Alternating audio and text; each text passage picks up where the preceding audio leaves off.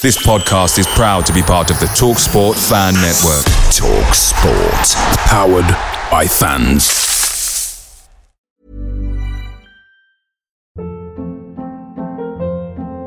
Hold up. What was that? Boring. No flavor. That was as bad as those leftovers you ate all week. Keke Palmer here, and it's time to say hello to something fresh and guilt-free. Hello Fresh. Jazz up dinner with pecan-crusted chicken or garlic butter shrimp scampi. Now that's music to my mouth. Hello Fresh. Let's get this dinner party started. Discover all the delicious possibilities at hellofresh.com. Hi, Ellis Pod fans, it's JR here. Bert's Babes, Hoddle's Heroes, even DiCanio's Dozens. We've had some iconic lineups in our history at Swindon, just like the legendary menu at McDonald's. Parkin or Austin, sweet curry or barbecue? Why not get a McNugget share box to enjoy the debates with your mates? And thanks to McDelivery, every drop off can be a home win. Order now on the McDonald's app and you can also get rewards points too. No one wants to drop points at home, and with tasty rewards to earn, you won't be missing out. Only via app at participating restaurants. 18 plus. Rewards registration required. Points only on menu items. Delivery fee and terms apply. See McDonald's.com. Hello and welcome to The Loaf Strangers, a Swindon Town fan podcast with me, Rich Pullen, proudly sponsored by the STFC Official Supporters Club.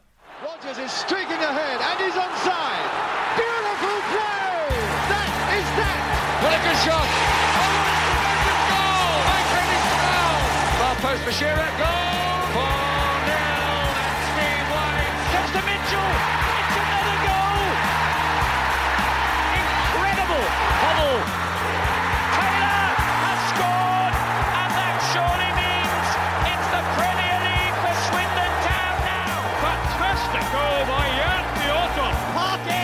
Parkin! Going in! Yes! You bet! You bet! 2 0 Swindon! Danny Ward! No problem. I will win this league anyway. Richie, he's hit it. It's Cradley!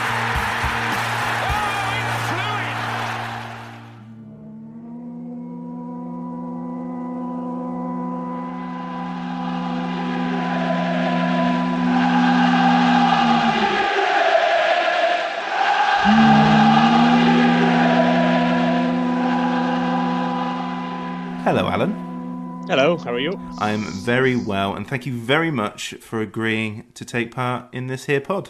It's a pleasure. So, the first question is nice and easy just to get us warmed up. When you were younger, who was your favourite team and who were your football heroes? Well, was my, well, my dad made me sport Man U, so it was it's great at the time. But obviously nowadays it's it's more a burden on me than anything else. So yeah, it was uh, probably Ryan Giggs as well was my my idol at the time. My only one that I used to sort of think, yeah, that's that's what I want to be like. When you when you when you go into football, do you maintain that love for a football club, or does it become business? I always, I always sort of thought Man U was always my team, but at the time when obviously when I was at Newcastle, it was a bit different because we actually played them in the in the final.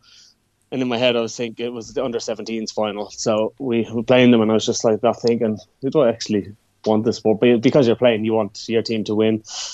And then outside of that, it was only 17s anyway. You think, well, I just want the, the senior team to do to do well. So yeah, al- always Man U kind of for me, and sort of Celtic. Growing up in Ireland was always Celtic as well. It's always Celtic. Uh, Has to be. Yeah. as you said, there you grew up in Ireland. What, what's the football experience like for a kid growing up in, in, in Dublin? And it was it was really really well sort of organised. Just uh, they had um they had a really really sort of professional kind of setup because um, different teams from England used to sort of pump money into the the boys clubs in Ireland to have basically a first refusal on them. So if they saw someone that looked half decent or anything, they'd basically say to the club, "Yeah, we want to take him over." So they they come up with an agreement to to get people over at a very young age. I was I started going over when I was twelve, which I think they they changed. Um, so they did after I went over because it was uh, meant to be too young for. Uh, sort of players going over and signing, so I don't know what the they, they definitely changed something. But yeah, my first time over to England was when I was twelve, and that was to Wolves. wow, so they were they were looking at you that young. And what do they do when they when they send you over to, to the Midlands? Uh, well, they put you on a plane, you land, and you're put taken on a bus straight into training with obviously people you have no idea with. The only saving grace is if one of your teammates was going with you. Otherwise, it was just you sat in silence, and I, I was very, I was shy. Probably still am shy now, meeting new people. So I'm probably a little bit better now because of the job I'm in. But uh, at the time, I was so shy, so I, I wouldn't talk to anybody. I mean, my head would be just down, and you just want to get the football done, and then it's back to the hotel, and you just you're on your own again. So yeah, it's, it's a bit a bit different from sort of your everyday kind of life for a 12 year old. But obviously, the reward was always there because you just think, oh, if I do well now, you're kind of your dream that every day used to pray and said, please be a professional footballer. I'm sure there's a lot of people now that sort of relates to us, youngsters sort of coming up that think I just want to be a footballer. And that was the kind of mentality you have Yeah. for, for a long period until it goes. Were there any other sports, or was it just football? Uh, we were made play rugby in school and uh, GAA, so the, the Irish football. We were made pl- play both of them. So yeah, I played actually played the the GAA for what was that? That was up till probably twelve, and then I had to stop because the GAA was on a Sunday. And then the football was on a Saturday, and then you'd have football training, say on the Tuesday, the GAA on the Monday. It was basically every day you had something. So I was told I had to drop one of them. So it was always going to be the, the GAA I had to drop. Well, we're only a few minutes into the pod, but I'm already going to mention it. Pace, there you go. It's already been mentioned. So, at, at, at what point was your speed becoming like, well, this guy's this guy's got something here? Yeah, it was when I was again probably when I was 11, 12 when I really started to sort of kick on. I think I was just getting sort of more stronger, and my pace was actually getting better and better. As the years were going, when I was twelve, I, was, I felt like I was getting faster and faster, and then obviously the dread, the dreaded hamstrings started. To actually, they played up with me at an early age. they honestly, they really did. I said my my dad actually, I'm sure, sat me down and was like, "You got to start sort of focusing on school more because." Uh, obviously, I had a load of injuries, which everyone will obviously remember. But this was when I was 12 that nobody remembers. And he basically was saying to me, You're getting injured so much that clubs are going to sort of go away from you and stop. So, trials and I did try up for probably a year, maybe a year or so, and I didn't get anything. So, I went from having trials with a good few clubs to basically a lot of people losing interest in me. So I rejected contracts at certain clubs, and I thought, Jesus, if I made, I made, I made a mistake here, because uh, yeah, I just kept tearing my hamstring when I was. I think it was thirteen, around thirteen. Yeah. Who, so who were the clubs that you rejected? uh, Wolves was one of them. Yeah. Wolves was actually the first one, but it was the first offer I had. I was, I was a twelve-year-old and the money they offered me, like for at a twelve year old, I was like, "Oh Jesus Christ!" I, I, would have signed it there and then if they had offered it to me. But uh, we were quite fortunate that uh, my the boys' club we were at was run by a guy who was uh, an agent. Well, it wasn't run by. He had a part to play in it, obviously, and he was an agent, and he became quite friendly with uh, my family. So he offered advice, and they said, "Don't." Don't sign it. There'll be more, and there'll be better etc., etc. So I decided to reject this, which obviously is a big thing to sort of do uh, at 12, rejecting a sort of club like because Wolves Wolves are really good as well, and they were really good with, with me. They made me feel really kind of special. They, to be fair, they made my mum and dad feel special. They they brought them over, brought them to games, introduced them to the team, etc. So they they sort of done everything really well was just the advice I was given was don't do it. So I took it. I was going to say how how do clubs woo families into you know moving their child across the Irish Sea to play football? I think I think my I think my I don't know about my mum. My dad was probably telling them just take him anyway, but my, my mum was the one. She, she's scared of flying anyway, so she would have been dreading going over there. But yeah, my dad would have been just like, yeah, just go get him out of my sight, kind of thing. So I don't think it was as hard for my parents. But they, they knew because at school, like, I, just, I couldn't be bothered. I, I really couldn't. I was just like, I don't want to do this. It's not. It's not me. I said, don't get me wrong. I was, I was actually okay at school, but I, I just zero interest in it. I, just hate being in, indoors and that. So I said I do relate to a lot of people when who have kids who feel like that because you're trying to sort of advise them on doing something that you didn't want to do. I can completely relate to that. I think I'm. Yeah. I, I, think I'm. I mean, I'm. I'm no sportsman by any shape of the imagination, but I sort of maxed out of secondary school around about the third year. It just wasn't sort of stimulating. I wasn't the worst student in the world. I wasn't the best one by a mile. You know, if you've got this. Uh, if you've got these football clubs that are, are saying come and join us, you kind of I guess study giving you an easy route out. exactly. Yeah, I think it was the coal mine for me, not football. yeah, we didn't have them over there. Otherwise, I'd say I'd be the same. To be honest.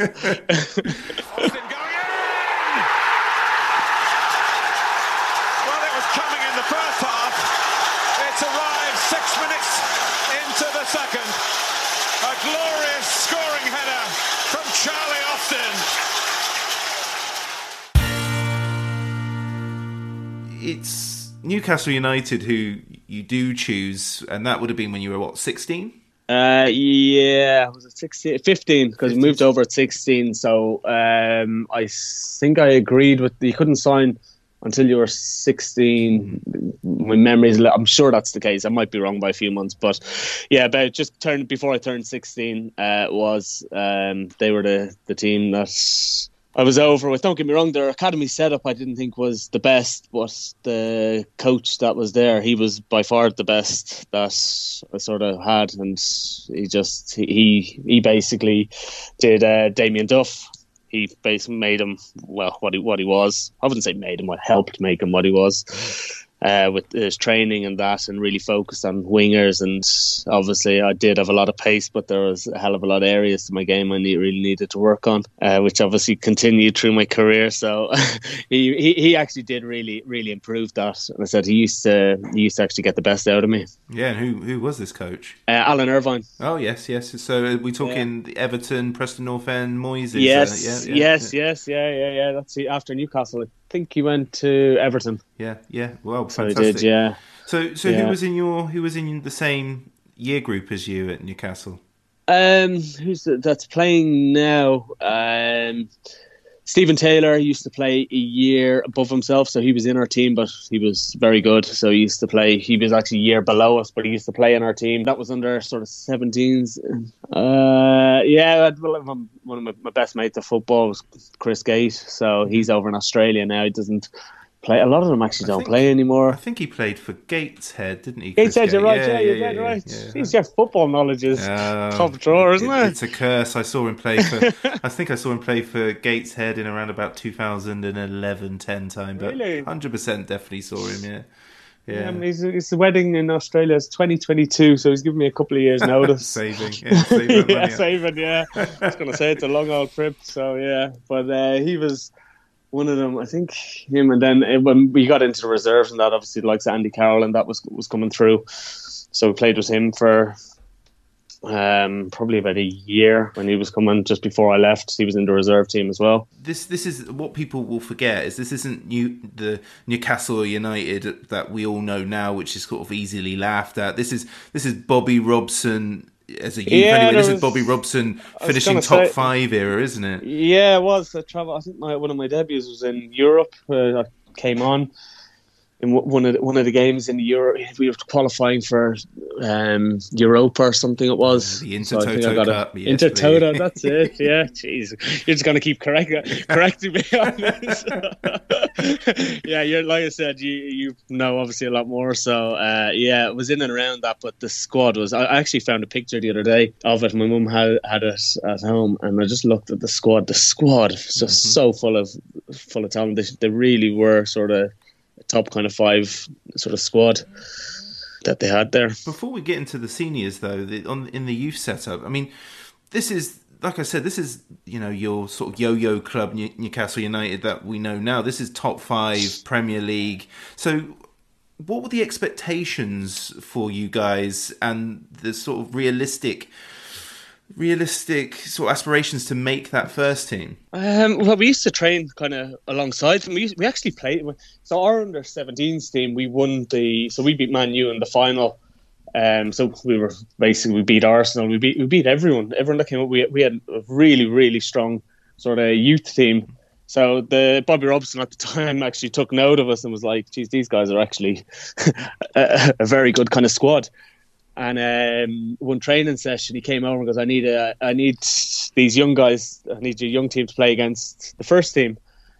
We were all obviously we were all buzzing, and as as I've got older, I realised how much of like sort of the first team would have had no interest, but the youngsters had so much interest. I mean, it was it was their cup final, so we were trying and trying, and we actually scored. We actually scored and went the goal up against them. And I just remember Bobby Robson for no joke must have been 15 minutes. So it was it was an open game up. So we scored all open, and then all of a sudden they have to keep practicing corners, and they kept practicing until they scored. Until they scored probably two.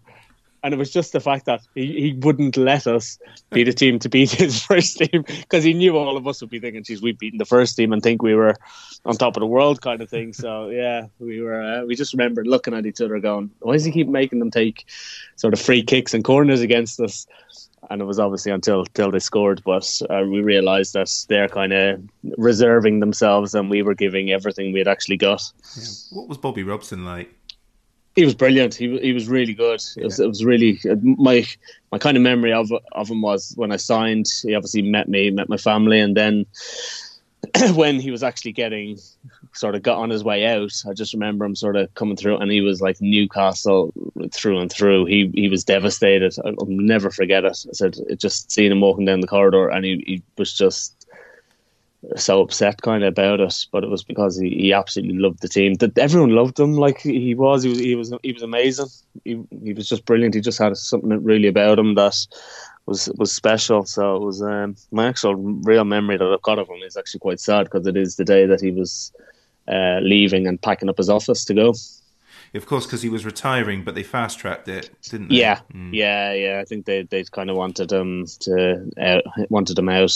They were um, obviously where where they were in the table and thought that maybe a fresh face kind of coming in might uh, might help with that. Yeah, I mean, I used to live in Newcastle for about five years up until about eight years ago, and so I know what football means in that city. And in in the south, they kind of get a lot of people roll their eyes at Newcastle, don't they? They they just think it's it's they're a bit crazy. I crazy, think, that's the exact word, yeah. And I think they are to a degree, but it's a great place to experience football, isn't it, Newcastle? It's amazing, yeah. So it was. It's my one regret even today when I'm like, I do, I listen to sort of positive things and that, and it's my one thing that I just think, why did I ever leave there? They absolutely love football, and as long as you, you work hard, they they actually like nearly I wouldn't say they don't care, but that's their one thing. I said they they do do worse, but it's everything they've got up there. It's the one thing they look forward to every Saturday is going to support their team. so yeah, they're they're kind of special kind of fans. So they are, and they've they've stayed loyal to them. Like even when they went out of, out of the Prem, they were still getting massive support in Championship and that as well. Certainly were. Now you are one of the lucky people in the sense that yeah sure you know you play nine games and i know speaking to various footballers over the years when i say you play nine games you guys roll your eyes and go yeah only nine but you still yeah. you still did that and it was an incredible squad, as you've already mentioned, full of massive, massive names. We're talking Alan Shearer, we're talking James Milner, Nicky Butt, Solano, you know, yeah. Shay Given, of course.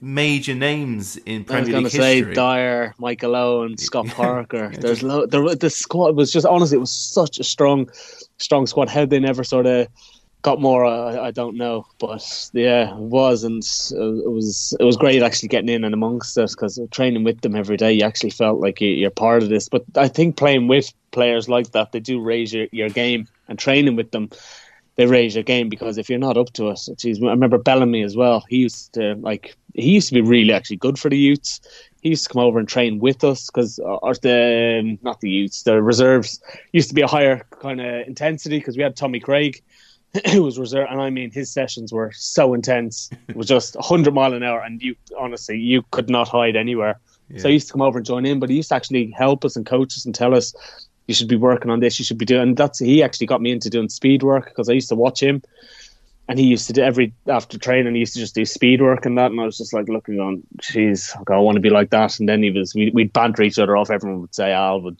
destroy you. And he was like, yeah, he probably would, but he goes, not out, not over 10 yards because that was his kind of thing.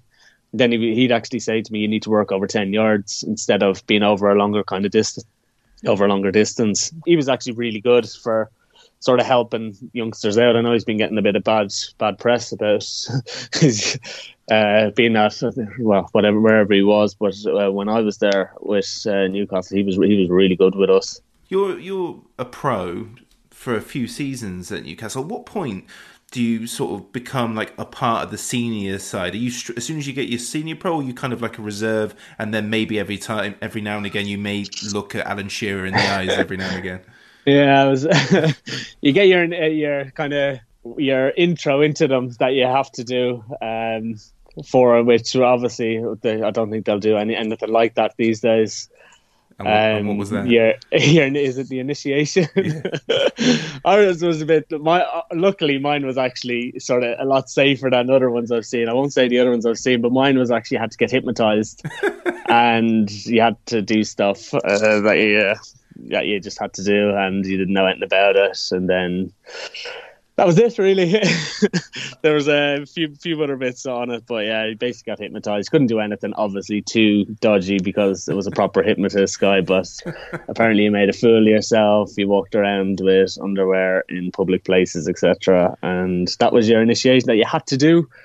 Um, to get accept not accepted into the team, but obviously just for a bit of banter to get you feeling sort of a bit easier when you're in and around them. It takes a couple of seasons probably though, because the first you're still you're not in the same changing room and that, and then when you go into the same changing room, as you probably feel a little bit more when you're in the same changing room, which I was in for one season in the same changing room. I think I'd rather stand on a stool and sing a song. Yeah, I don't know. See, that's the safer option now, but obviously there's all these rules and regulations and things that you can't. Do. But before before my, my, one, the year before, uh, I was um, a lot worse. So uh, yeah, I was quite quite glad that it was. Uh, I was just hypnotized, to be honest. Jumping forward, what was your initiation song? Uh, what did I sing? Uh, I used to do Oasis. Don't look back in anger. I think Classic. used to be my kind of yeah, so yeah. I don't have a good voice though, and like I said, I was I was shy. I could not think of anything worse than getting up in front of people.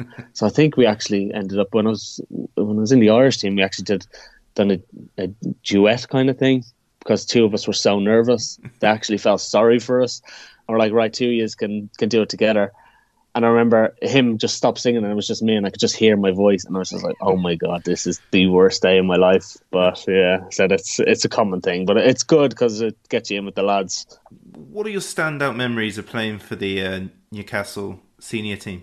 My one was the Premiership debut against Fulham at Craven Cottage. Said I came on for Albert Luque Albert Luque, wasn't yeah, it? Yeah, Albert Luque uh, came on, and um, I just remember I've She's I must have crossed the ball in three, four really good crosses that she probably should have scored back post, headed just wide, and I just, uh, I, I, didn't care. I just honestly, I was just like so, just knocking it by. I think it was Rosenior playing right back. Yeah.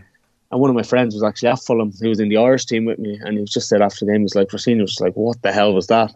And I just remember after the game, I think we lost. But the gaffer pulled me and just was like, we lost. Says, but you done brilliant when you came on. Sort of keep it up and then all the sort of first team were saying it. So you just felt that oh, these guys actually think I, I deserve to be here. I think that's the main thing. You're just trying to prove that you deserve to be there. What, what was the senior such a, a major name like Alan Shearer like to you? He was he was fun. He was good. You know, they, they actually were all good. They, they obviously it's hard because after obviously I went through I was, was at Swindon when I was a bit older, and you probably don't have enough time for the youngsters and that because they're just I don't know. You just you've got your mates, and yeah. then you'll have like a little bit of banter. But in terms of like helping you and giving you advice, they, they did want you to, to do well in that, and they they were they were very encouraging mm. to you. I said I was got friendly with sort of the, the Irish guys looked after me because I think they think oh he's a young guy over here, and so Shay and Duffer and Stephen Carr used to sort of take me out. We'd go out for food, we'd go watch football and that together, and it was just everything was very chilled and sort of you never kind of thought about missing home. I actually used to like at the end of the season, like not even be bothered about going back home. I'd be allowed to stay in Newcastle because all my all my kind of fr- new friends were there. I obviously had some of my best mates in, in Ireland, still still do. Yeah.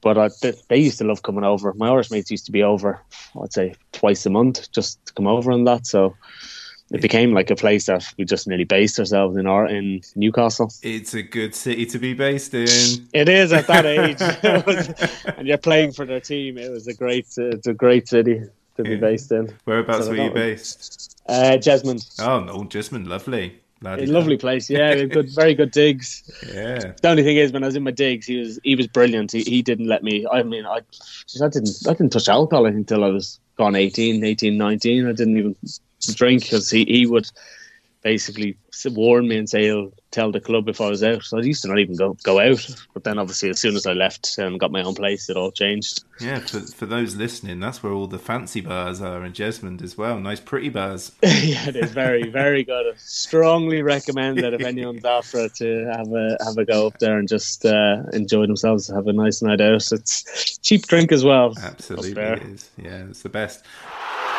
Ferry on the ball. He's got Ward with him. Timing of the pass is crucial. A touch and shoot. Yes! You bet!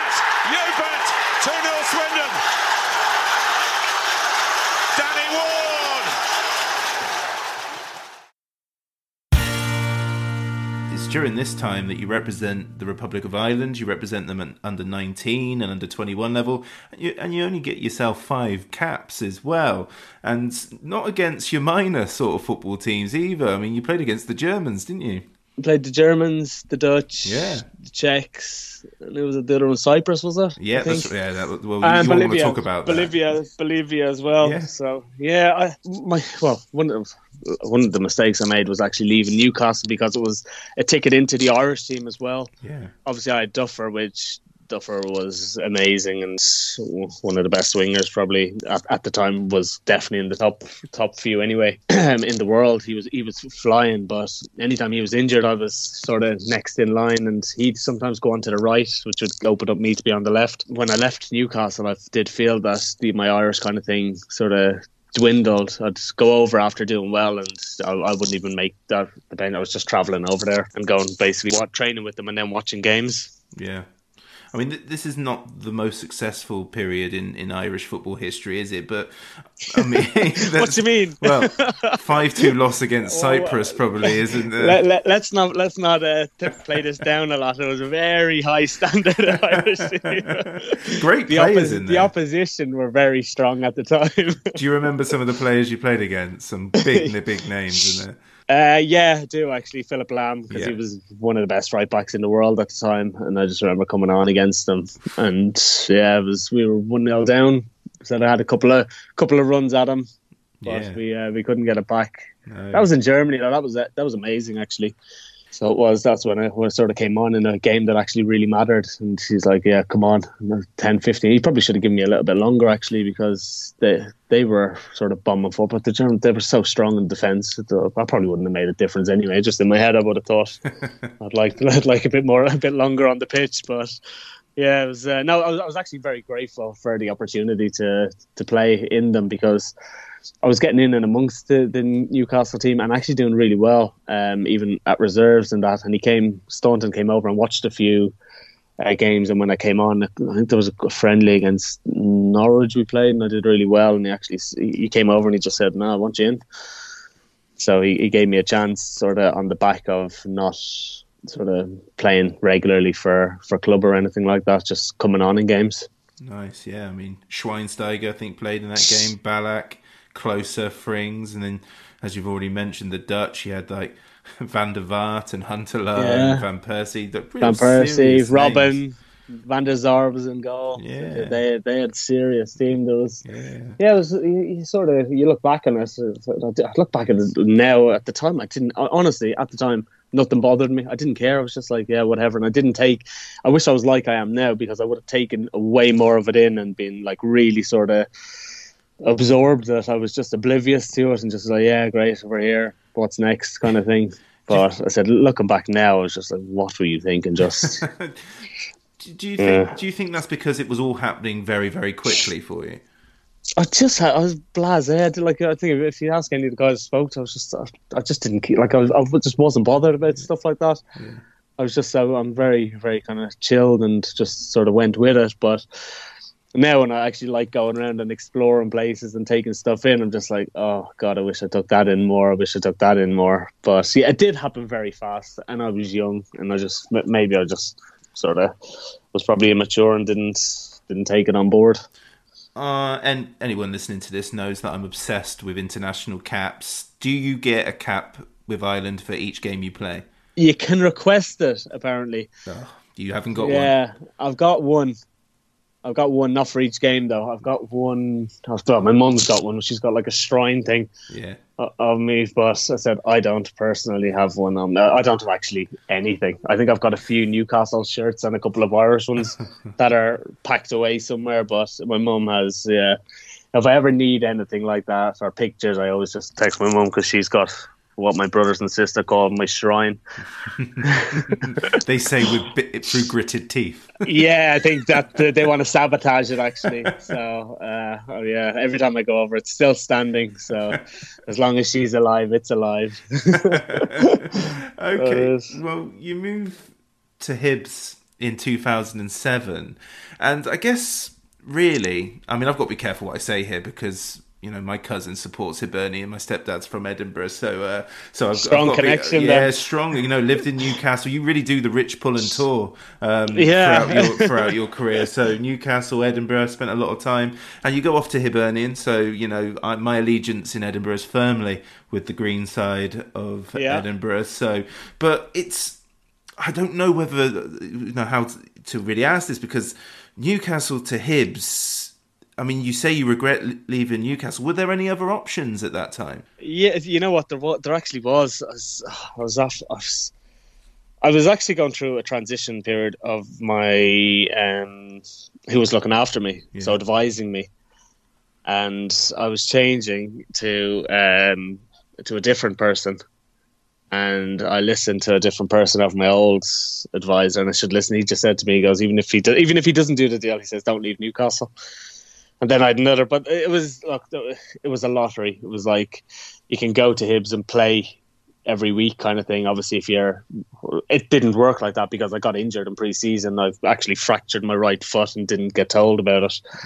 Um, yeah, which sort of killed me, and I was wondering why the hell I couldn't run and put weight on my ankle, but it was because I had a little little fracture in it. But yeah, just I different different people advising me, and I probably made the wrong decision at the at the time was the right decision. Hindsight, looking back, which I'm sure we all in all, in our lives look back and think, yeah, we should have done that. The mine, unfortunately, was a was a big one, and it was uh, leaving a team that offered me um, more money to stay, and I would have probably played a lot that season because uh, the people in front of me got injured. Hindsight, as you say. Yeah, I know. Hmm. It, it still haunts me today.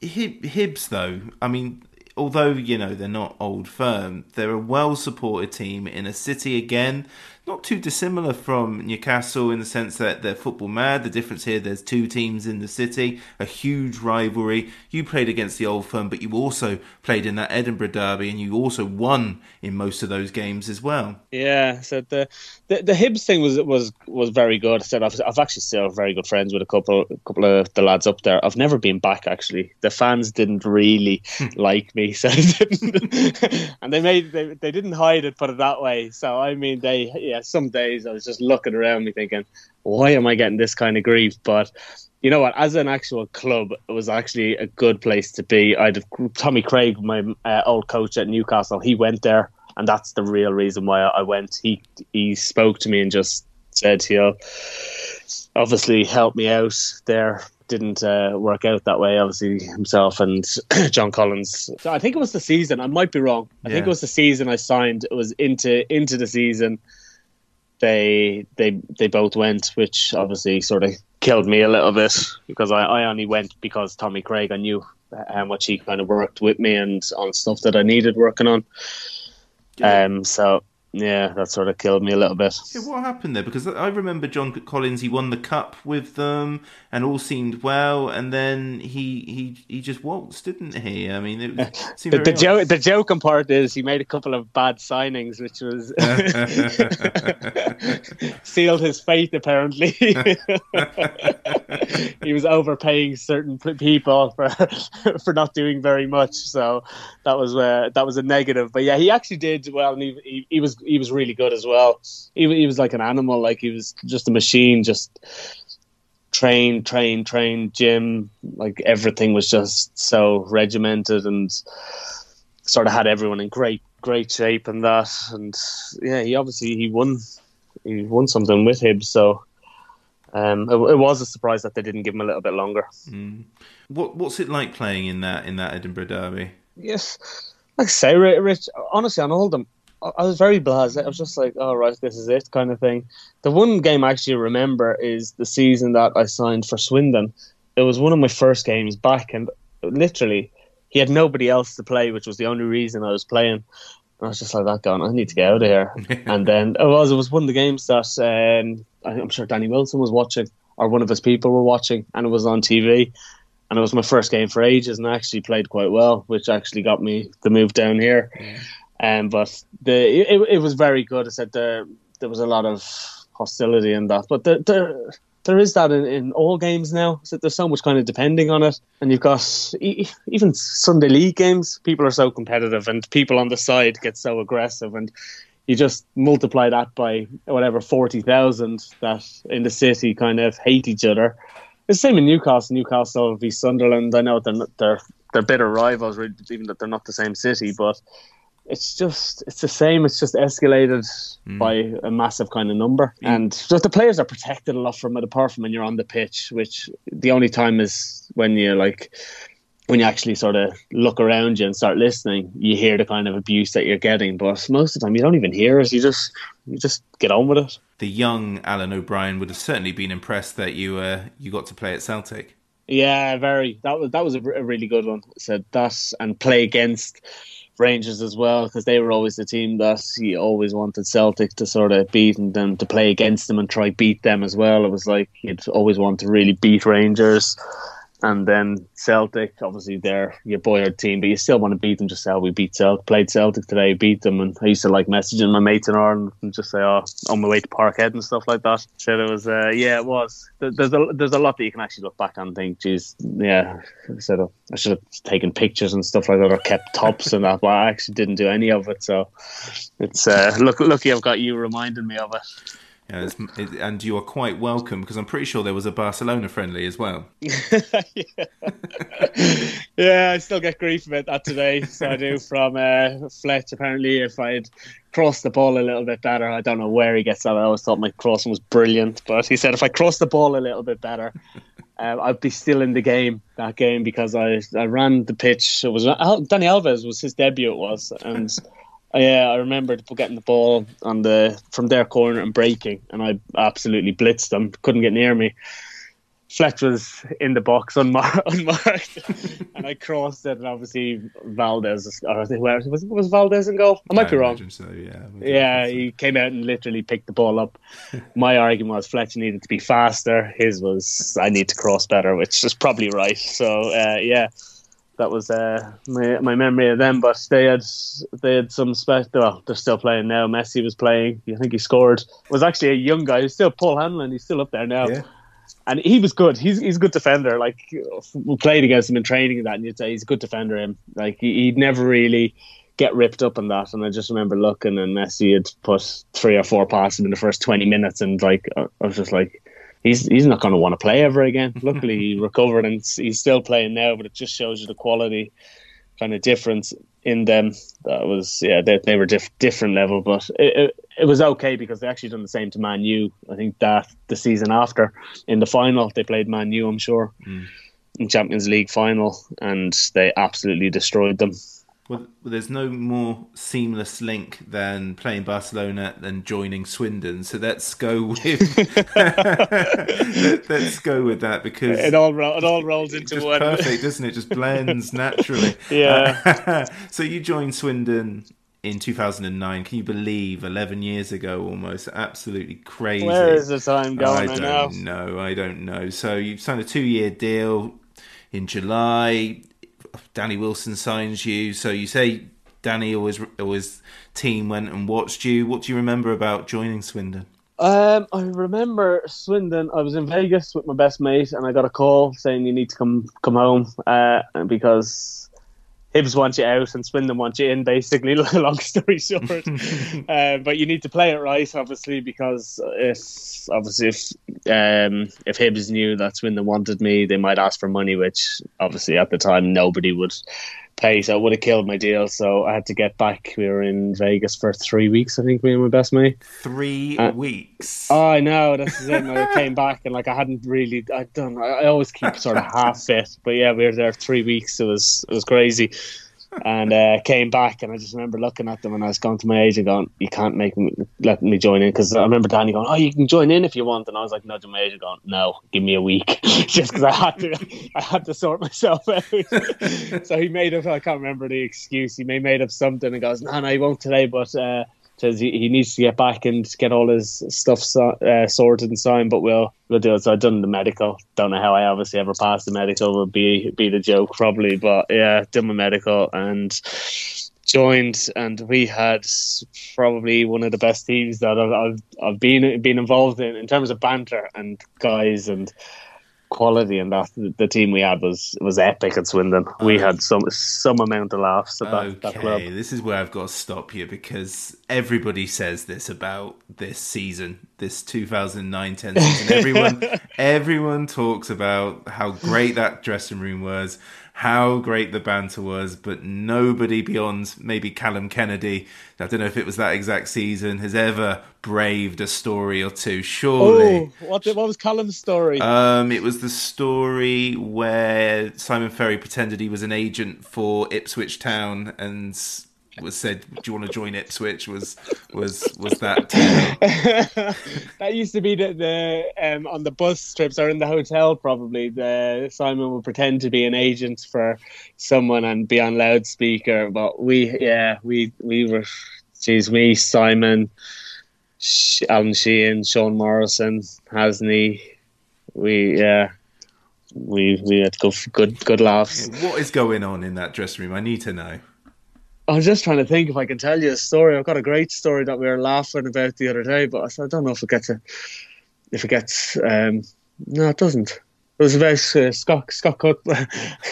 Scott Cuthbert. We used to. Well, don't take this terminology the wrong way because we weren't like burgling. We used to break into his house basically with his key. We had a we, a certain person. I think it might have been Billy Paynter actually. Him and yeah, he was constantly. So we basically got a key cut, and it started off. We'd just go in and rearrange all his house. And he'd turn back and like he'd come back after I think Scoot was away on possibly international duty, and he'd come back and be like, "What the hell's going on with my house?"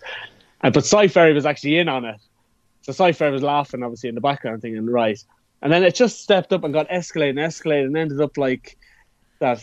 He actually thought like he, people were burgling and robbing stuff and putting things in places, and then like I'm sure Billy was hiding in there one, one day that he got back as well, and it was just uh, probably got a little bit out of control. And yeah, the scoot out basically said to us, "If if any more happens, I'm going to kick off."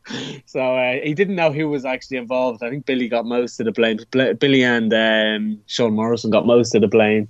We were actually called the Banditos, so we were, that was the nickname. But yeah, the, there was a load more sort of happened, but that's the sort of tamed down version of the and the gist of it was breaking into Scott Cuthbert's house daily and rearranging his his stuff. I couldn't cope in the uh, in the in the football changing room. Trust me, I would crumble. crumble. Yeah, I would have crumbled if it was me, but the fact that I was in the in as part of the gang that was doing it, so I, I was fine. But yeah, we had a serious good bunch of guys. But it, it showed that season because we should we should actually got promoted that, that season. How we didn't was mental. We, we really should have with the squad that we had. Was was there a, a player that you didn't mess with? Like you don't just don't. You, you, yeah, a couple. Dougie, John Douglas, who's still a good friend of mine. Jeez, he was the most serious person ever. Like uh, some people didn't know how to take him, but he sat beside me, and you know he, he was so good, and he's actually a laugh. But you just wouldn't mess with him. You, you wouldn't, and on the training ground, you wouldn't mess. Same as Gordy Greer. Gordon was my, my business. I was in business with Gordy actually doing cars up till a year ago, so I'm, I still speak to Gordy quite a lot as well.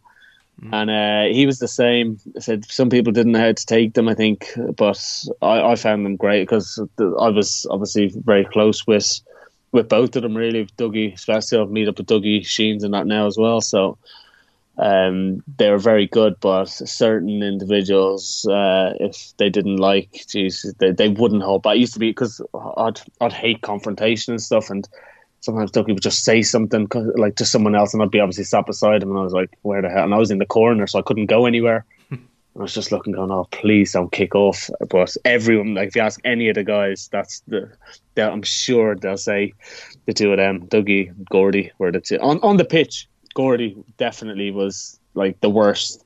He was savage, but then off the pitch, he was the nicest guy in the world.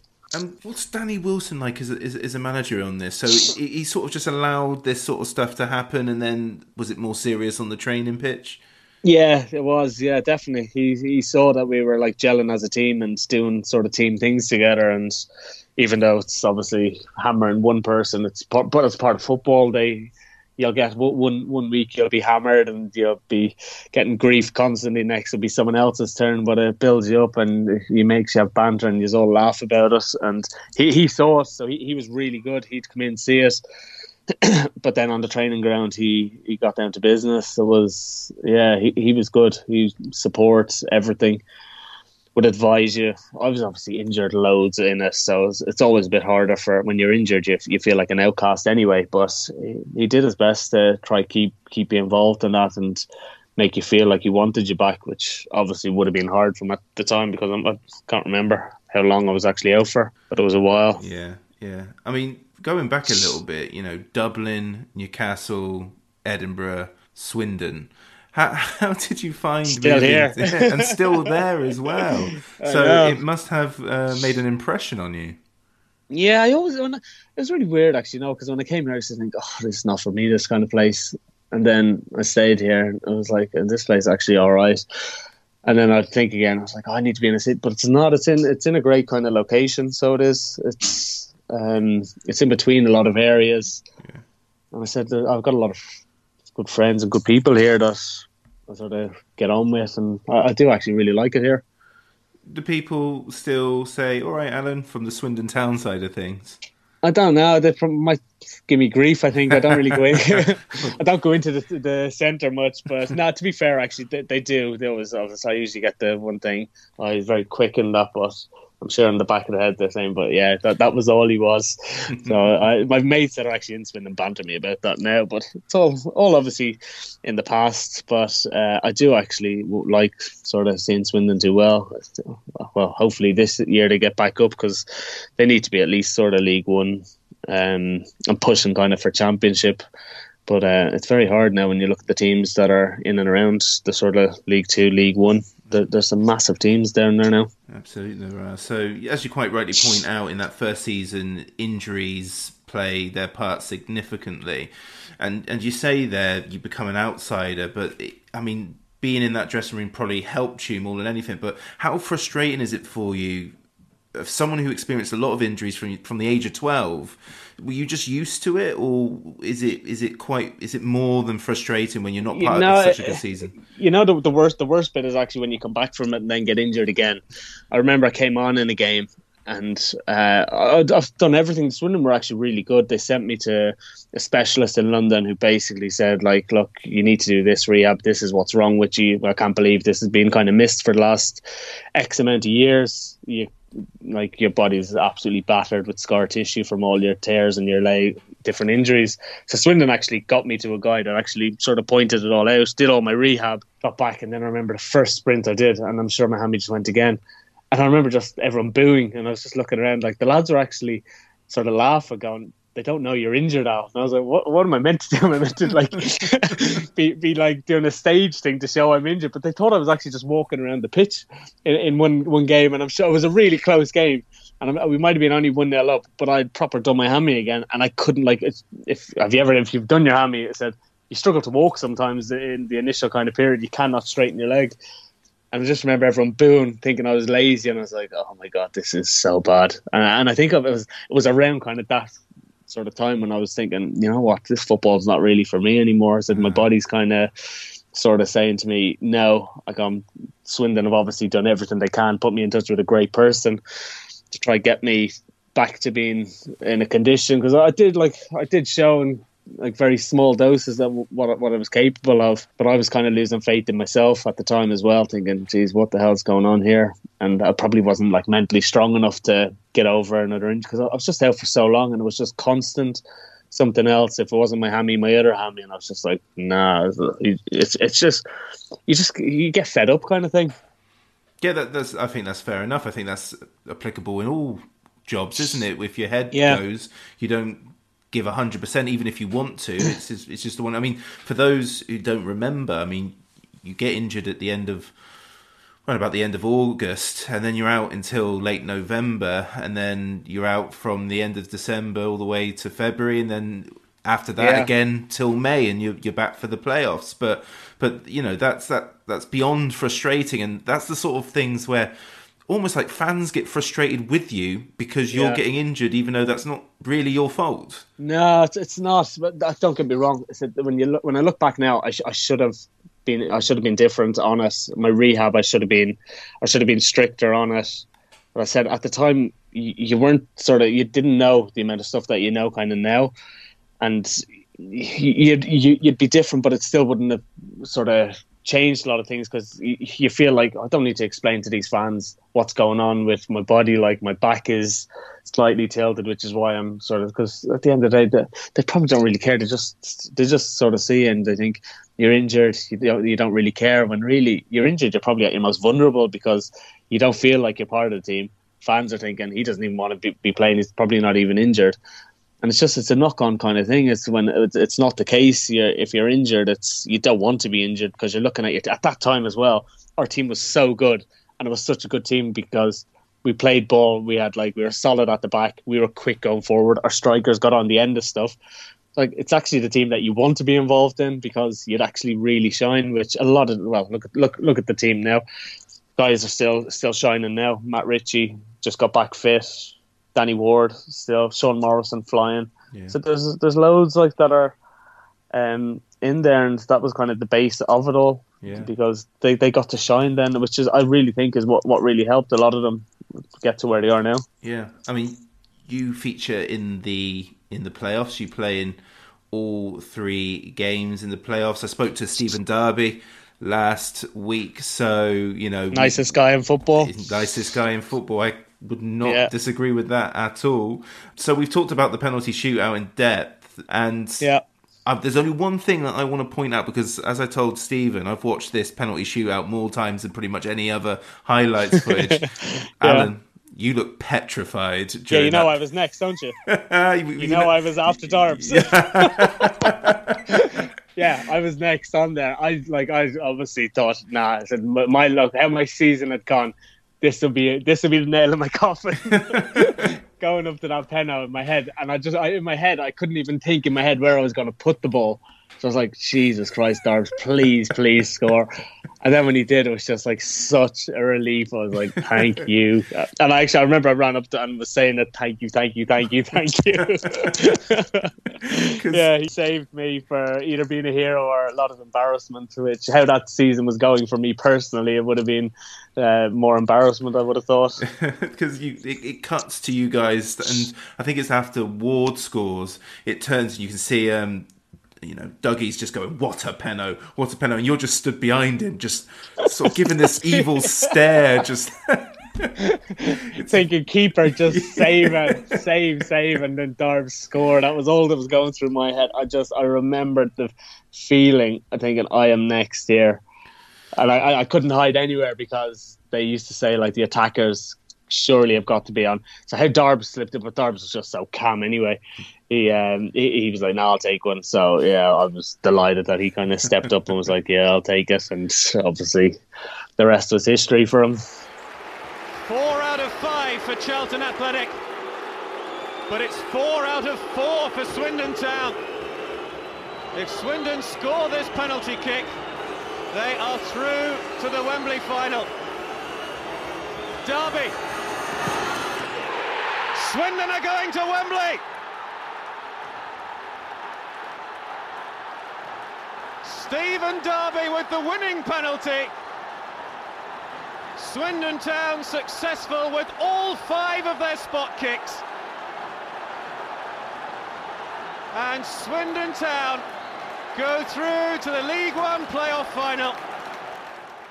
You're listening to the Low Strangers podcast, proudly sponsored by the STFC official supporters club.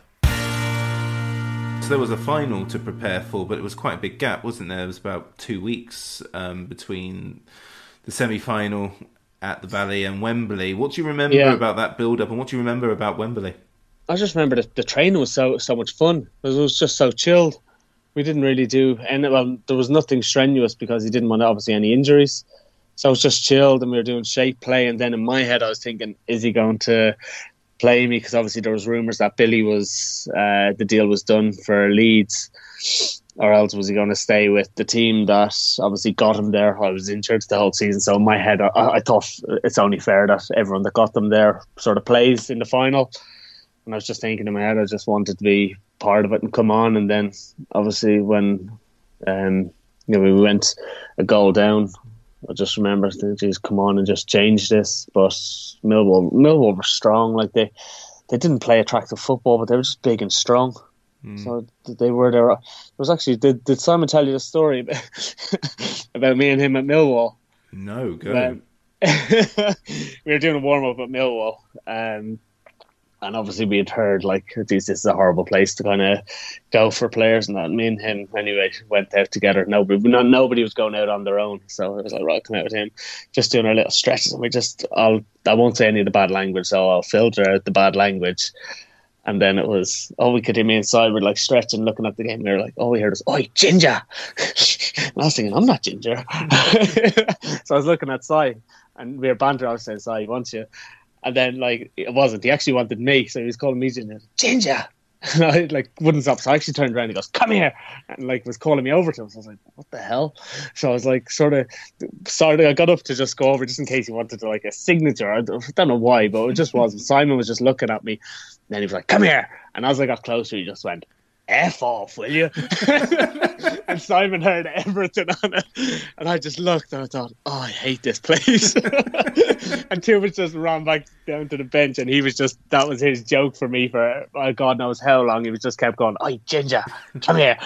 and nobody thought, nobody knew why, but it was obviously because we were at, yeah, where we were. And that was, that was them. But yeah, getting back to the, the actual final it was yeah the, the build up and everything too. It was it was so chilled. It really was, and it was the, the only thing that was left was obviously for us to win that because uh, we were the better team than Millwall. But you, you say that, but look, Millwall are still in that league now, aren't they? They've never they come back down at all. Millwall had been there the year before, I, I believe, and I think that probably helped them. And we just never seemed to get going. And the one big chance we had, the Wembley pitch, sort of Yeah. stitched us up, didn't it, with uh, with the bubble, um, and and the rest of The is famous history. bubble, yeah, yeah. haunts us to this day. yeah, but like he's gone on and doing great now as well. So it's uh, it, it does show you the, the quality that was in that team. I, I do th- I personally, th- obviously, on the day they they deserved to to win, but I think uh, over the season. I think uh, as a as a team we, we probably deserved a little bit more. It's just it's just trying to see if that will ever happen again with Swindon. I don't know because they had they had some good backers, didn't they, at the time that you were able to attract so obviously That's a lot right, of good players in. Yeah. So it's just whether that'll happen again if somebody will come in and think let's give it a go. Yeah.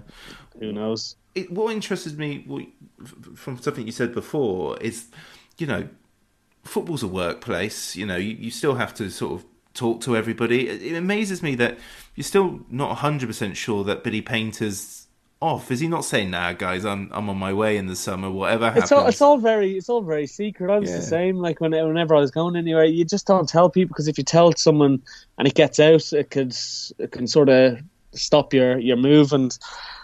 In case anything goes wrong, you don't want to look like an idiot, do you? Like if mm. I'm saying to you, if I'm saying to you now, oh, I'm off to here next week. Yeah, I'm off to here. I, I, I know I've, I've got friends that have actually told me that they're going places. Don't tell anyone, and then nothing has come from it. But that's why they don't because in football something can just happen and it can be taken away from you straight away someone else might come available that they prefer and then you're just like oh no i'm not going so at least if you don't tell anyone you don't look like an idiot when people are going well i thought you were away Yeah. Kind of thing on it but i said there, there was rumours on billy never said anything now i was actually i was, I was up with Hasney the other day and we were meant to be arranging trying to meet with uh, billy as well having a little reunion uh, and a catch up with everyone Yeah. so it would be good because I haven't seen seen a lot of them for many years. sometimes with transfers, as you say, they're secret. So you find out sometimes, I imagine, at the same time as we do, if not maybe just a little bit before. So when you hear that Gordon Greer's gone, do you just go, "What the hell"? Yeah, I remember we were joking. I actually remember, but I remember the time actually that Gordy was gone. I think it was Dougie said something. Like, yeah, he is gone, and then Gordy was like, "Yeah, we were just joking around the pitch." And I remember Dan, it was Danny Wilson, was it Yeah. at the time? Yeah, would have been saying like, "Don't," but he was just getting offered a move that you could never say no to. There was nothing. There was no badness. Like obviously, there's a lot of things that you hear. There's badness players kind of exiled out and that, but with that there was none. It was just a normal day, and we were jogging around doing our warm up, and they were like, "Yeah, Gordy's going," and I was like, "What?" Yeah, he's, he's the deal's done. Basically, he's going to do the light training session. Then he's he's off, and uh, he like obviously didn't. What well, he did and he didn't want to because obviously he was very settled in that. But the deal he was getting offered to the club that he was going to was just like was a no brainer for him. So he's uh, he obviously took it. Yeah. But it said in your head, you're thinking, "Jesus, is this where it kind of?" When you look back, that that's actually where it starts, isn't it? Exactly. Yeah. I think It starts to, to crumble apart, and Yeah. probably the gaffer at the time knew that, knew that as well. You you're losing your foundation, kind of thing. Your rock at the back. Yeah, you lose 26 goals in Billy Paynter, and then you lose your captain in Gordon Greer, who was an absolute warrior on the pitch, as you as you point Yeah. out. And and you know Charlie's there, but I, I guess Thomas Dossevi and Vincent Pericard sadly don't match what Billy achieved No. in that season. And that was, and even for Billy, it was a slow build because he was understudy to Simon Cox goals wise Yeah, yeah, yeah. for two seasons. So you know he he earned his place and. It wasn't until his third season that he became prolif- truly prolific. Um, but yeah, I mean, this your final season at Swindon is one that you know. Every time I've spoke to someone that was in that squad, my question is, what the hell happened? And they never really hold back. They tell me it, it just it became fractured. It became it, the, the changing room went from one to two or three different sort of communities. The leads, Yeah. the guys, and obviously David Prutton coming in, always mentioned as one of the always. I mean, people. It's one of those. I, I, I sometimes, to be honest, Alan, I, I feel bad because I've not had David on. He's doing very well for himself at Sky He's Sports flying, now. He's, yeah, he's flying, flying. so he doesn't give a rat's ass about this podcast and what people say. Um, If he see, you would actually be surprised because um, he, he'd, he'd give you a sort of different insight into it. Yeah. He, he's yeah, I, I know. I understand. I was obviously in the changing room. I understand where everyone's kind of come from on it. yeah. there was it's it's a different load of opinions really said some guys just didn't like him and not like him because he's actually really nice he's a really sound guy and i always got on really well with him maybe didn't like his kind of his mannerisms and stuff like that hmm. and maybe how he put himself across Yeah.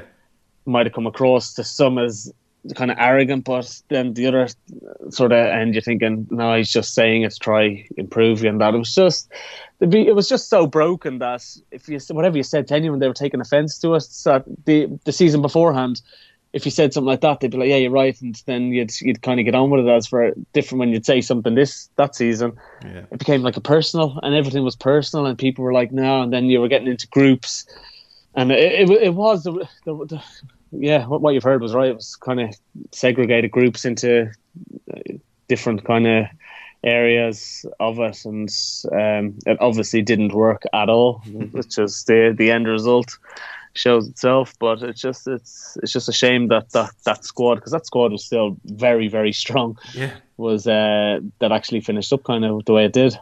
At what point did you guys think, oh boy, because there was that game against um, Charlton where we won um, at the Valley. Um, Yeah. You play. You started that game, I'm pretty sure, and um, and we won four two. And I remember reading in the uh, Swindon Advertiser like. Um, we still believe we can make the playoffs, and I remember reading that and thinking, "Are you kidding?" Point did it become like terminal for the squad? Do you think? Oh, was it, well up till jeez, wh- why, nearly up till nearly the end of the season. You were thinking in your head, we're we're too strong here. We'll get a run of games together. We've just look look at the run of games we, we've done in the past, Yeah. and like one, we are like, we get out of this? And then when it sort of hits you that you're not getting out of it, that this is this is it. It's it's yeah, it's it's a horrible kind of feeling, but it's the whole club because obviously the fans are absolutely gutted. You as players are absolutely good, but I, I, I think a lot of fans actually think, oh, the players don't care; they'll get a move elsewhere and that. But I said it's always hard to to get a move if you're sort of they'd be looking, well, he's part of that team. Why did they go down? And Yeah. I said it, it doesn't look good for anyone, from anyone even working in the club. It doesn't. Nobody in there obviously wants it, but. It happens. It has to happen every year. It was just we were very unfortunate that uh, it happened Sure. um, to, to ourselves. Yeah, I mean, I mean, if you want my two-dimensional opinion, you know, I think if if Charlie stays and he stays fit, his his ability to score is enough to get us a couple more points to see us over the line. I, I would say that, but you know, the guy had a few bad injuries that year as well, so there was no guarantee of that. Um, Yeah.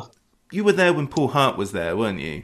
Paul Hart was somebody who a year before did a miracle in keeping Crystal Palace Yeah. Up, and he was his his remit, his his job was to do the same, and it went horrifically Yeah. badly. Um, but he was like an old school manager, I suppose. It, wa- it was one extreme to the other. Like you had one one manager, like obviously Danny telling you you're the best thing ever. I wanted you to feel part of the squad, and then I remember, geez, he came with the the academy and that. You'd just be thinking in your head, you're like, what the hell have I done? And then you'd, you'd speak to him and you'd be told a different story and be like, oh, no, yeah, just work hard kind of thing. And you're just like, you're telling me to work hard, but you're putting me with like academy and that. And it, it was one approach. It was an old school way. If you want, he probably he wanted me out at the time. He wanted a few players out at the time because I was I wasn't just on my own. So uh, a few of us would be sent o- over to train with them. But it was just an old school way. As the Danny, on the other hand, never kind of done that and made everyone feel loved to try get the kind of the best out of you. At the time, don't get me wrong. I'm sure if you speak to Hasney and a few others, not naming names, but uh, he'll uh, might tell you different on Danny. But that's how he, how he made me feel anyway when I was injured. So I can only go on obviously how I, I've been made to feel, but with um, Paul, it was uh, completely different. He just made it very, very clear that he had nothing to do with this. Even if he was going to need you going forward, it was like you were basically like the the last kind of last shout if you were going to be used. But I don't, I don't even think he did. Kind of use, he'd bring me on now and again, but like there was no, he didn't did not want. Uh, you there wanted to do his own kind of thing Yeah. which which didn't work. It could have been the other way around. Like it, it might have worked for him in a different kind of way, and then everyone would have said how great he kind of is. It's just that's football, isn't it? Yeah, absolutely. He's, tr- he's tried his way, and it didn't work for us lot. we're not going to pretend, and you've already alluded to it, that you know your two years, you don't go down as the most popular Swindon town player in history, and You're being very polite. I mean, you know, at the time, the sort of venom that was going your way from Swindon fans, don't you? I mean, Yeah. How, how I, I mean, felt it, yes. I mean, that was my question, really, because you know, I do a I do a podcast where I talk to ex players, and I'm and to do that, I think you've got to be a certain type of fan, and I. I've always sort of playing for Swindon is like a holy grail for me. It's like Yeah. you can be you can be. I've seen terrible performances. I've seen amazing performances, but ultimately, I respect every almost every person to have been associated with the club. There's a couple of managers which I'm um, who I don't think I'd want to talk to because I probably they'd probably hang up the call very very quickly. but I'm always Yeah. I'm, I'm always sort of like um, sympathetic because it's tough, man. You mean you you work all of your uh, you, you you sacrifice your childhood to get into this level and and then sometimes it just doesn't go to plan, does it? And it sounds like that you were sort of had one eye on on kicking, or one eye on packing it in before you even Yeah. arrived at Swindon. So I mean that that must have an impact, no? It did, yeah, but like, it was it was weird because we played a couple of preseason games. I think it was against West Brom, and I played really well. It was it West Brom that we played at Swindon for Yeah. a preseason game, and I felt great. I really did, and I remember coming off, and he gave me a big hug and was like, "That's the player I signed," kind of thing, and made me feel, "Geez, you can actually do it." But then next minute you can be injured, and you're just thinking, "Oh." That the, the greatness didn't last long. Like you're, you're great for a game, like you, you've a couple of games that you, you play really well for. But when you're injured, that's constant, and that's constant for two, three months. If you have a great game, you're a great game for max a week, and then you're on to your next game, and you're like you either have to be great again, or else you're crap, or you're forgotten. Kind of, it's forgotten your last good game. But when you're injured, it's a constant negative kind of thing on it. So you're just constantly kind of down. I just, I just felt that everything was just so much more negative than the positives I was getting. So it was you have to have a really sort of strong kind of mindset to be able to get over it. So the, like I said, there's different kind of fans. There's fans as well that well, some of them know football, and I'm not being disrespectful. Some of them don't have a clue, and they're just.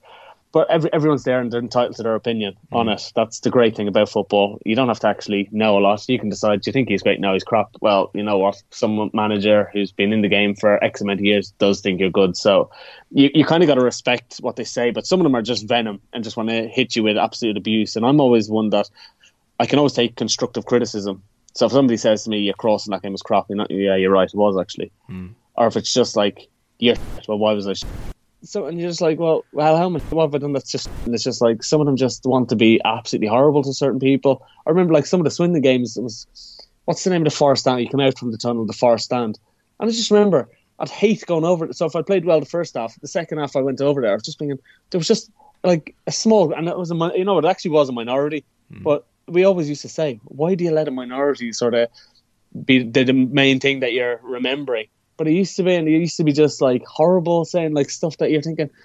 I wouldn't talk to anybody like that, Yeah. and, but they think it's okay to actually sort of do it. If, if, if they went into work on a Monday and their boss was like, "You're at your job, useless," get what, what are you doing? Because they make a kind of mistake, Yeah. they're like, imagine how they'd actually react to it. They'd be like, what the hell's going on? They'd end up in a fist fight, but yet some think it's okay to say it on a on a Saturday. Um, but like I said, everyone's entitled to their opinion. I just wish at the time I was probably a little bit more thick-skinned, like I am now, so I wouldn't really care. you, you know you hear it and and how is it how is it productive when your team is you know up against it or whatever and you you need to put in a as good a performance as you can but you've got people always in your ear saying you're rubbish Yeah. and it's just it just seems like it just seems like a negative doesn't it? It's it's bizarre. I mean i get it. I'm not i'm not precious. You're not you're clearly not precious. You're not you're not standing there saying woe is me. It's a part of the game. But it, Yeah. it is one of those things where especially when the going is tough you know, I, I know football fans that will say their opinion at full time, but during those ninety minutes, they're what they You are support the team, yeah, they? exactly. exactly. Right. So it, it, it is. I, I am inclined to agree with that, and there's nothing worse than sitting next to that person. That's the whole game. Yeah, And I then- said, like I, I actually want to start going to more games because I said I've I've kind of gone out of the game like a lot now. And I said I'm actually really missing it, and I said I'm know gone. But if somebody was beside me doing that, I'd be thinking, well, I wouldn't actually tell you. Like, just encourage them. Then at the end of the game, have a discussion and say, right, he was crap with your mates at the end of the game. Or if they were, if they lost and you thought they were crap, do what you need to do. But the thing is, everyone they pay in, so if they think they're entitled to say and do what they want, I know they're clamping down on a lot of stuff now. But um, at the end of the day, everyone's entitled to their opinion, and I don't think what me or you say is going to change kind of uh, the minority, because it is a minority. The rest, the rest of the people are pro- probably thinking what they are in sometimes. But like you said, giving encouragement to try get the team to get a result. Row. Oh dear. Ball. Oh dear. Second. Swindon really back in it. Ball with a second. Three all. Posh 3 0 up.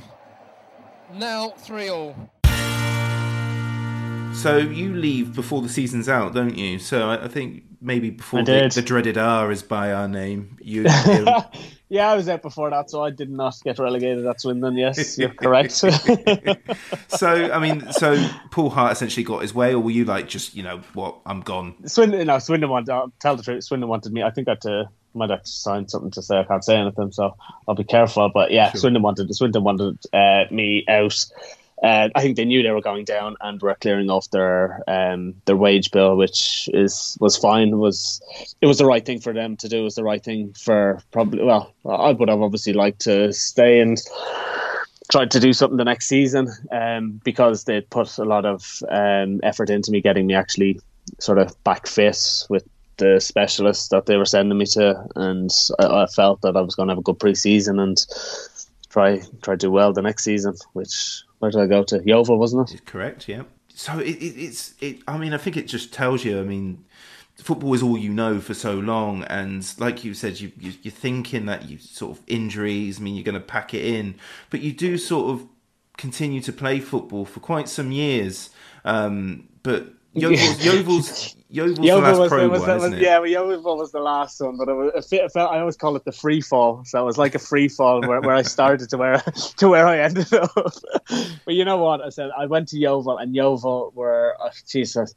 I, I turned up, and it was like so like back. Everything was different on it. Like the setup was completely different. It was probably like the most sort of standard kind of setup that I'd been to, and I just thought, you know what, this is actually good. And the guys there were brilliant. Skiv was brilliant. Nathan uh, Jones was there as well, and he was just sort of getting into doing coaching, so he'd sort of help out on us. Darren Way was there as well, and we actually, we, I was actually starting to enjoy football again. I felt wanted, Yeah.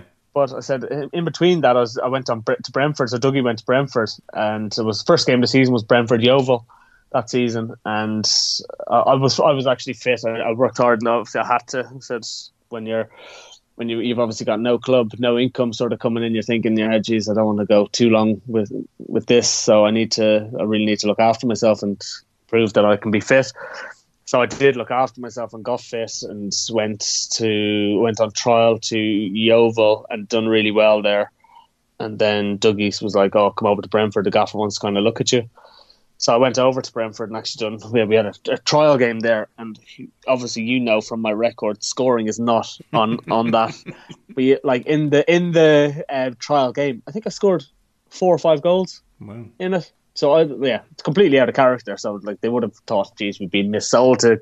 If they did sign me and think that's what they're getting, they would have like soon realised I, that was not me. But just in that game, for some reason, I scored four or five goals, and I thought, geez, they, they have to kind of sign me. I was I was I was brilliant in it, not building myself. Sounds like I'm building myself up, but yeah, who cares? I can say it. I can say it.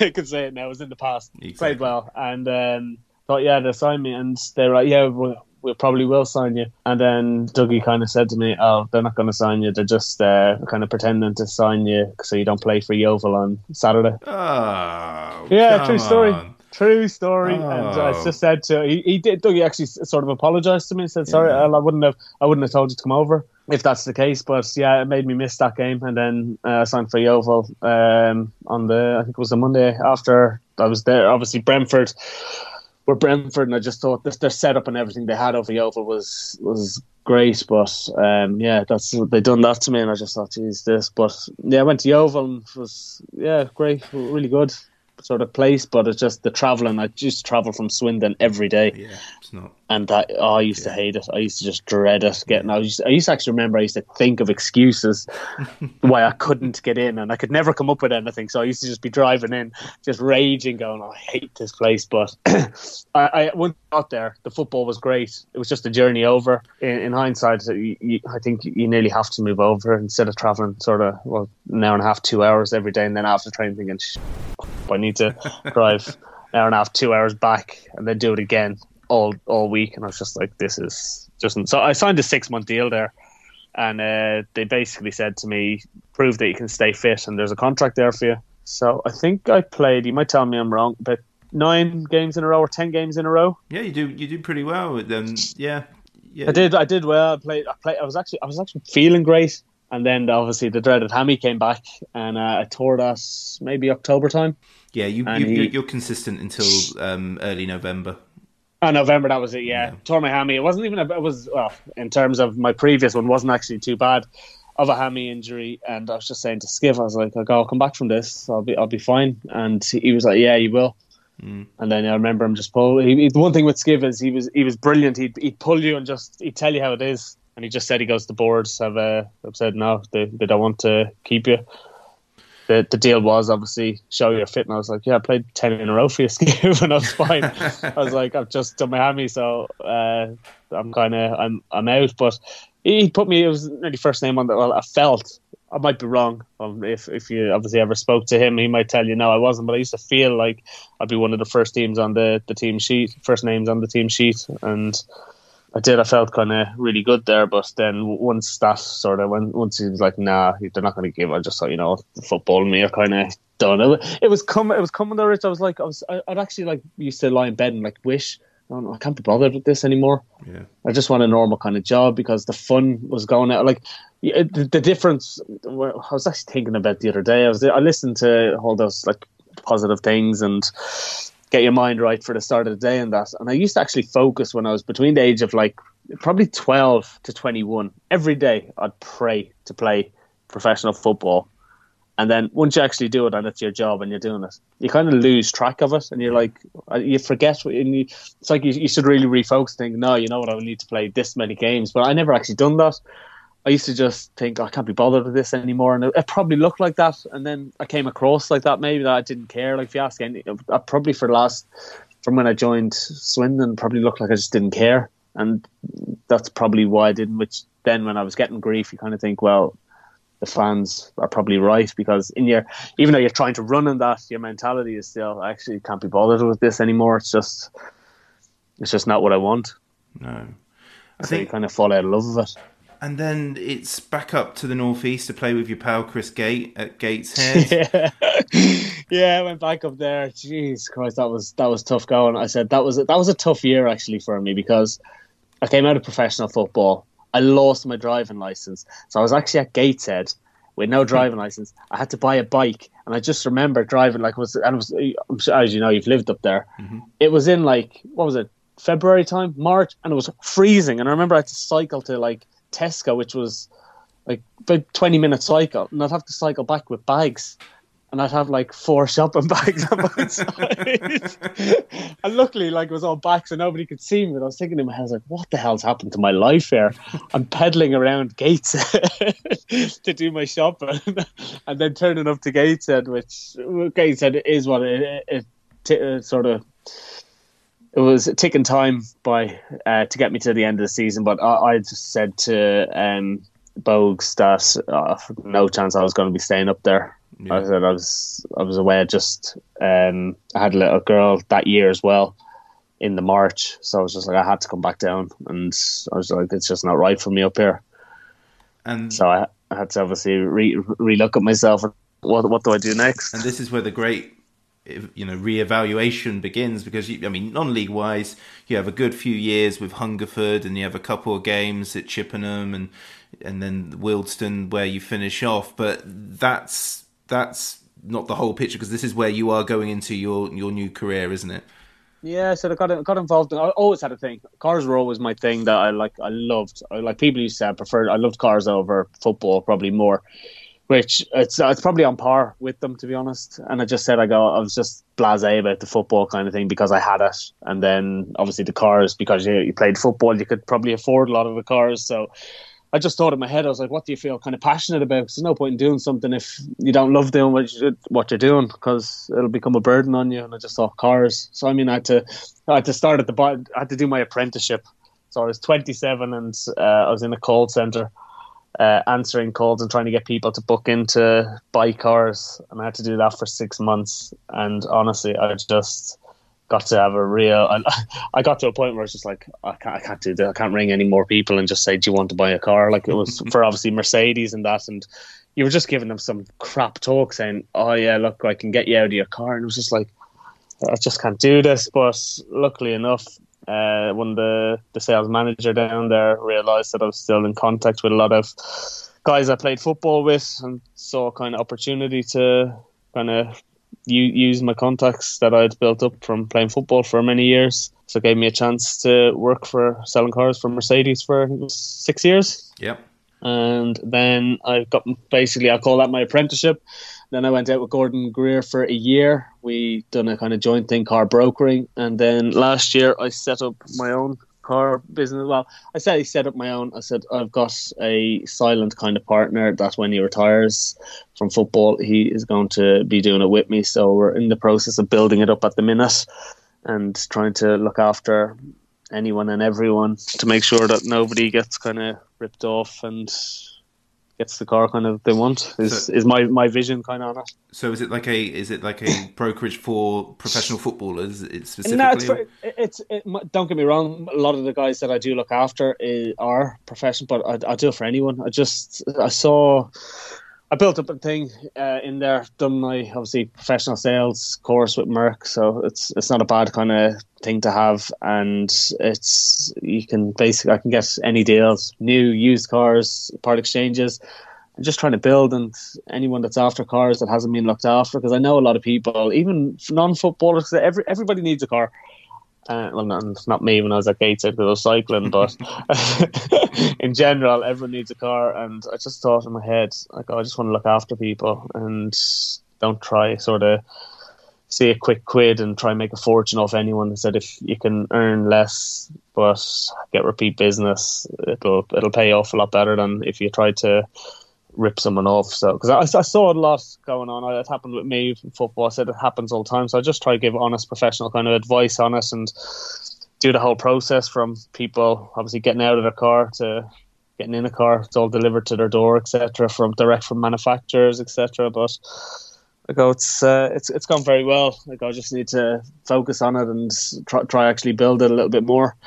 But I do miss football, so I'm kind of half thinking, do I want to get back into coaching kind of part time and sort of do that as well. Yeah, well, because of the nature of the industry you're now in, where does where does football sit? Are you just like a, a casual watcher on TV, or do you do you get to go to games? I do get to go to games, yeah, because a lot of the guys I look after are they, they they all a lot of them play or else they're retiring, then they're coaching, and we're working on a thing of basically getting into clubs. I was up in Everton last week, be Sheffield Wednesday next week, and then possibly, well, if if Hasney gets his finger out, hopefully get into Man U. it's pending because I think it's like Fort Knox trying to get into there, uh, but he's trying to get us uh, into there to try look after the staff uh, for staff cars, etc. Um, but being in and around it and talking to the lads, and when you meet them again and sort of reminisce and go back on the laughs and stuff that you've had, you sort of think, geez, it's it's a shame to for the amount of years I actually played like football from what twelve up till thirty. When the last the only reason I stopped playing for Wealdstone, is like my back sort of gave up. So anytime I I run across the ball, I mean I was in A and E. I was like I couldn't walk for three weeks, and it was just like my body's just been battered over the years. Yeah. But I just think in my head, I'm like I think I, I could actually got something to give to probably certain people and that could probably need some help along the way but it's just trying to think of what, what kind of level you want to get back in on because I want to build this business and that's my main focus. But obviously, it'd be nice to have sort of football um, as a part-time kind of thing as well. So one of one of your ex-teammates, for example, takes over at Chippenham Town and they want an assistant manager. Is that the sort of thing that you'll be uh, yes. looking to do? Yes, it probably is. Yeah, definitely. I said, but don't get that's it's still it's still time consuming though. Mm. That level, I said, my old manager Bobby uh, Wells, and he used to go to games like all the time and that as well. Good friend of mine, Gary Horgan, he's at Chippenham now as well. yeah, oh, yeah he was manager, he was, but he's, he's, uh, coach, he's assistant. He's, yeah, yeah, he's still uh, he's there, um, but I know it's time consuming. But it's it's just something that you sort of want to be around, or else go watch sort of more games. And I watch any game on TV. I watch apart from tonight because you're taking up my whole night. yeah, missing that Chelsea game. My apologies for it. Um, it's all right. yeah, so I mean that's that's luckily for me because it sounds like you're just about to t- hang up. Is, is is not at all. That that brings us to the end. So my final question really is because looking back, I mean based in Swindon. So Swindon is a place of fond memories for you. It wasn't the greatest experience with the fans at Swindon. So, but but what when you think of Swindon and Swindon Town, this is what I mean. So when you think of Swindon Town, what immediately springs to mind? Hang on, as a club or as a, as an actual Swindon, the town centre? Because certain parts of the town centre, hey, I won't say what I think. Hey, I'm not from Swindon, so you fill you fill your boots. If you everybody knows well, you, know, uh, you know what I actually feel? I actually feel a little bit bad. For, for I'll talk about the football club, not the town, because I actually live in Swindon, so I won't say anything bad. But the centre does need a lot of work done on it, but that's not for me to to um, decide. Uh, Swindon Town Club, but you know, it's a team I actually feel sorry for because you look at where where they are and what they've actually gone through to where they have been and to where they were even when I was part of them and it was it was such a like sort of big place. They were attracting big I don't when I'm saying big players I'm not don't mean me at all I mean like other players that you think they they're championship players to then being like now and flying in League Two so I'm hoping that somebody actually I'd love I'd love to just see somebody come in and just invest in them. I'd love to see someone come and invest in in the kind of the, the whole kind of setup of it. But I said, uh, from speaking to people in and around the place, they've been, I think they've been wishing the same thing for, for a long time as well, but it hasn't happened. Yeah. And as far as your memories as, as an employee of Swindon Town Football Club, what what are the memories that stick to mind? Um, what memories? um, don't really. What was my memories of Swindon as an employee? It was. It was just. It was a. It was a. It was a you know what? It was fun. That's what I, would describe it. It was fun place to be. It was fun as yeah. The the club itself at the time were, were good kind of with me obviously until they wanted me out and then but it was it was all going down then anyway so it was just it was it was what it was with us, but uh, Swindon Town was probably the best sort of in terms of banter and fun in my life. Uh, Swindon, when I was at Swindon, it was the best, and it was the best group of lads you could ever sort of want to be in and around. And that, that's why I still speak to them all today. I know you had Hasley on the show, which gets mixed reviews, obviously, but he, he's a really good friend, and you know what, he's he's very outspoken. I don't, I don't know how outspoken he was, but he's out and he just says says what's on his mind, kind of thing, whether it's true or false. Um, a lot of it could be for to wind people up, uh, but that that is how he is. I mean, he yeah, he is just he loves banter, and uh, that that was the kind of thing. That was it. He was injured all the time as well. Like mm. he he was finished really. When I came, he was finished. He was injured. We, we used to call him chocolate knee. He like he, he couldn't move and he put on like so much weight, obviously on it, which he knew as well. But I think in his head he, he was finished. And but you know what, you had him. So when I was injured, you had great banter with him, and there was a few others. Um, and then when you were when you were fit, there was all a great bunch of guys as well. It was it was a really really good club, and uh, it would be great to see sort of Swindon get back to being like that. And yeah, hopefully uh, the like signing Paul Caddis back as well. Hopefully, that's a sign of some uh, some more things to come in the future. Here is hoping. Alan O'Brien, thank you very much. Thank you very much, Rich. Good run by him, and now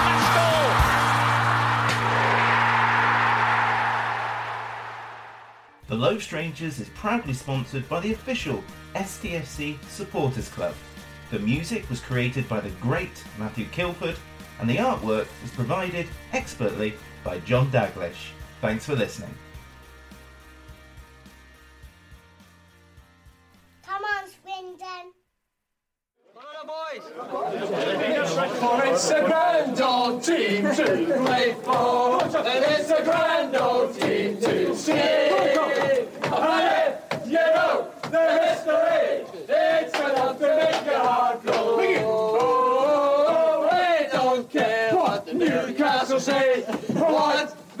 The do we care? Cause we only know that there's gonna be a show, and the Swindon town will be there.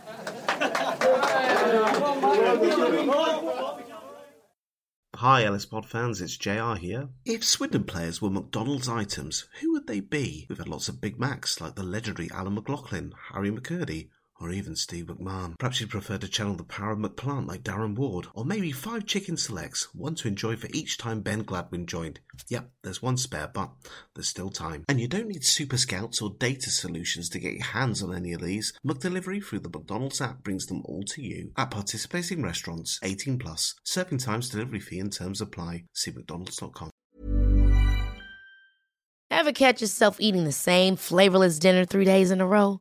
Dreaming of something better? Well, HelloFresh is your guilt-free dream come true, baby. It's me, Keke Palmer. Let's wake up those taste buds with hot, juicy pecan-crusted chicken or garlic butter shrimp scampi. Mm. Hello Fresh. Stop dreaming of all the delicious possibilities and dig in at HelloFresh.com.